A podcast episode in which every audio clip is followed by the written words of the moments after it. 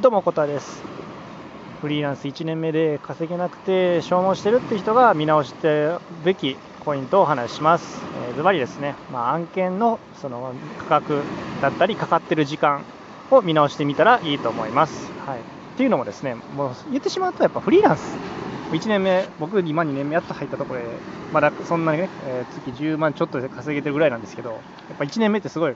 そんなにまだ10万も稼げてなかったんですけど、苦しんでたんですけど、でもその時何がやっぱあかんかったかなと思ったら、えっ、と、お金も安いし、時間かかることをやっぱやっちゃってたんですよね。で、例えばライターやって、ライターなんですよ。ライターはちょっとやっぱり、1本で3000円ちょっとみたいな、しかもめっちゃ難しい、そのプログラミング系のね、やつやって、本当に時間かかるし、でもやっぱりお金もあんまり稼げないということですごいしんどかったんで、もう結局すぐやめちゃったんですけど、これやったやってたんですね。で、で、でもこれ聞いて思う人もおると思うんですよ。その最初はどうしても実績積み重ねなあかんから、やるべき、やるしかないんじゃないですかっていう人もおると思うんですよ。だからそれはいいと思うんですよ。で、でそれだだって先々に、その、えー、と見通しがある、こうやって積み重ねていって、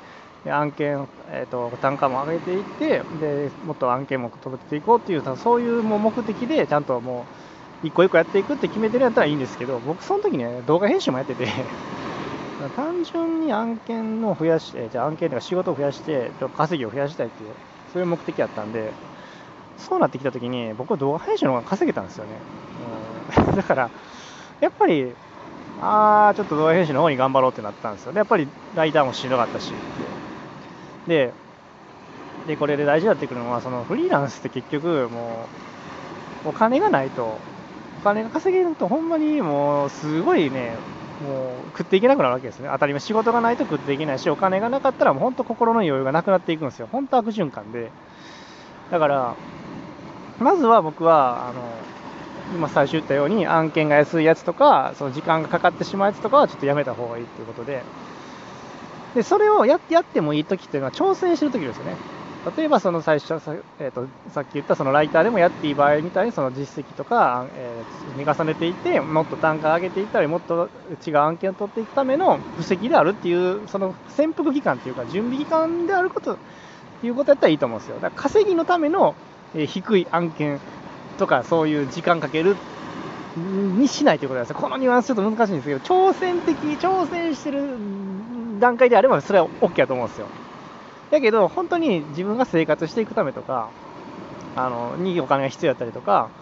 なんか普通にその、それそれこそ仕事するためにもなんかね、パソコンだしい、パソコン欲しいからお金を入れたりとか、お金が必要だったりとかするってなってきたときには、やっぱり、そういう安い案件ばっかりやってても、えーパソコンとか買えないし、あの家賃払えないしとかで、時間ばっかりそれだけかかっていくってなったら、ほんまに心の余裕なくなっていくじゃないですか。で、そうなってきたときにや、もうどんどんどんどんなんかその先見通しがないような仕事、安い仕事ばっかり受けちゃって、もうどんどんどんどんもうそこから抜け出せないっていうのが多分一番陥りたくないパターンだと思うんで、あのまずやっぱり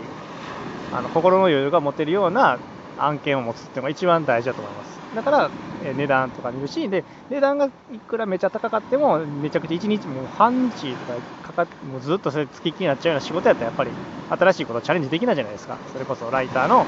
それこそライターでちょっと今は安い単価やけど、え実績積み重ねて頑張っていこうっていう時に、それ以外のことで時間かかっちゃったら、挑戦も、そのライターの挑戦もできなくなっちゃうんで、ダメじゃないですか。僕これをやってしまってたんで、うん、動画編集もめっちゃ不慣れな、1年前なんですけど、動画編集も不慣れでめっちゃ時間かかるにもかかわらず、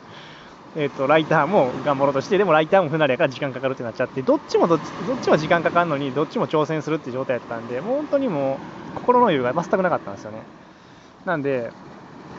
何回も言うんですけど、あのまずはあの案件の単価見て、で、時間かかるかどうか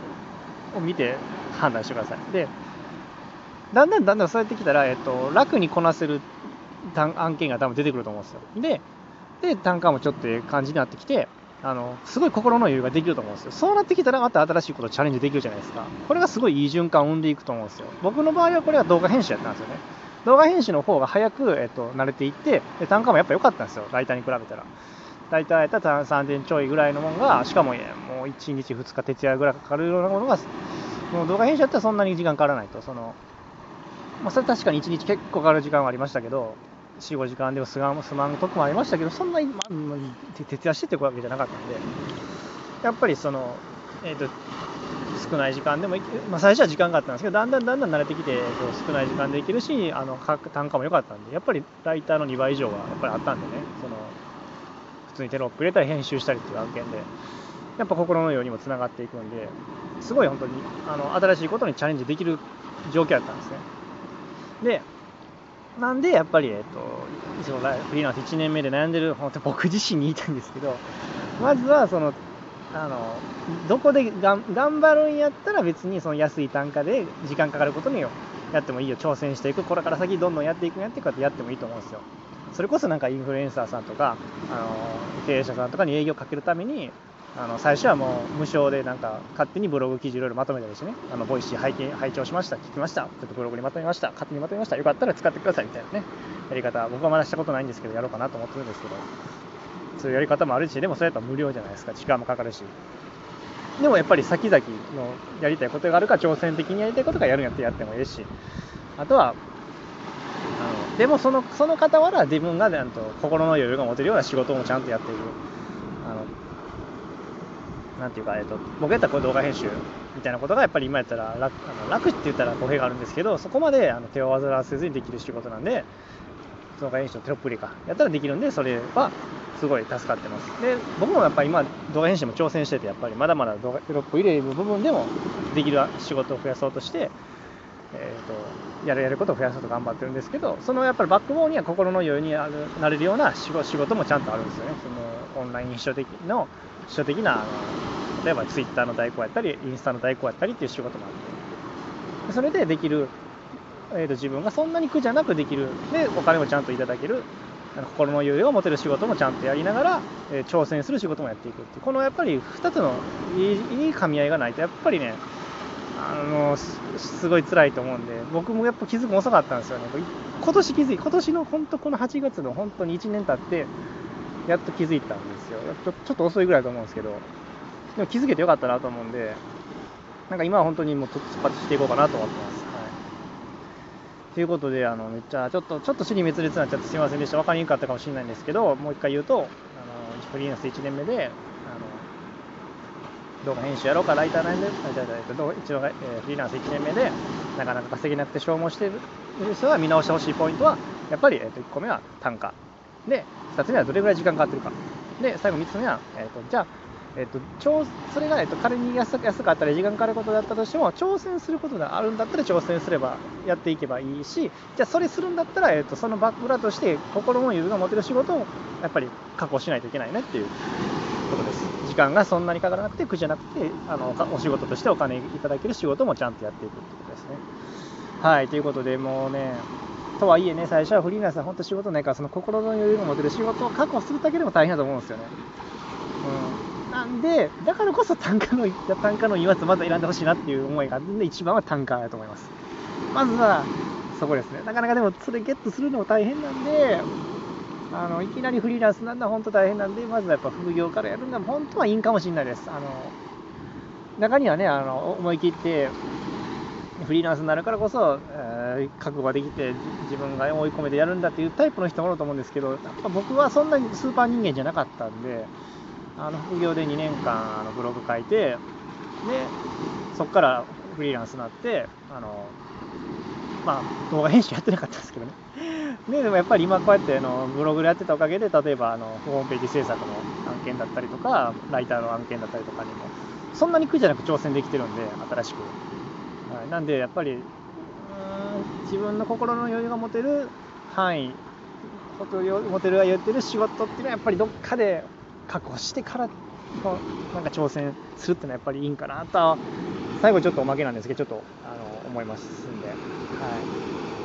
い、いやまあそんなねことも考えずにいきなり僕は1年前フリーランスになっちゃったんでね本当にで今のこの1年目経ってやっとそのなんていうかいい循環を生み出せるようなあの考え方にやっとたどり着けたんで時間かかったなと思いますあのできたらね今フリー聞いているあなたあのフリーランス1年目でなかなかお金稼げなくて消耗してるって人はですね、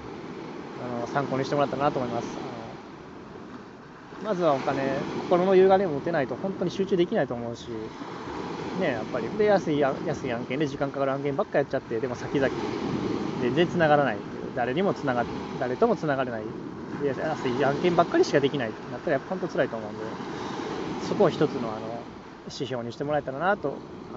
の動画編集とライター一気にやっちゃって消耗してた僕からあのお伝えさせてもらいました。はいということであの今日もねあの8月のまだまだお盆でちょっとね天気悪くなってきちゃったんですけどあのまあまああの乗り切って頑張っていきましょうねフリーランスの僕らはね。あのお盆休みも全然いいと思うんですけどね。僕もあのクライアントさんがあのお盆休み的な感じだったんであのこれここぞとばかりに今動画編集のチャレンジをしてて あのあのそれめっちゃやってます。本当にでもあの傍らでそのねインスタの代行投稿代行とかツイッターの投稿代行とかっていうその心の余裕が持てるような本当に自分の中でそんな苦じゃなくこなせる仕事もやっていってるんで本当にちょっとだんだんやちょっとだけですけどいい循環がやっぱ見えてきたんで本当になんとか頑張りたいなっていうでもね本当に稼ぎが一番大事なんで 本当にその心の余裕が持てる稼ぎがちゃんとできてるこその発信をしたかったんですけどもっと もっと稼ぎ方が言うべきなんですけどすいませんちょっともう、えっ、ー、と、これを正解にします。正解にします。この正解はちゃんと正解に、この正解じこの放送はちゃんと正解にできるように、あの、フリーランスは、あの、2年目の8月、2年目1ヶ月目の8月をちゃんと、あの、成果、本当に出せるようにやっていくんで、あの、これからもよかったら、あの、次もよかったら聞いてください。で、またよかったらフォローしてください。ということで、今日の放送、終わりたいと思います。最後まで聞いてもらってありがとうございました。次回もまたよろしくお願いします。それではまた、バイチャー。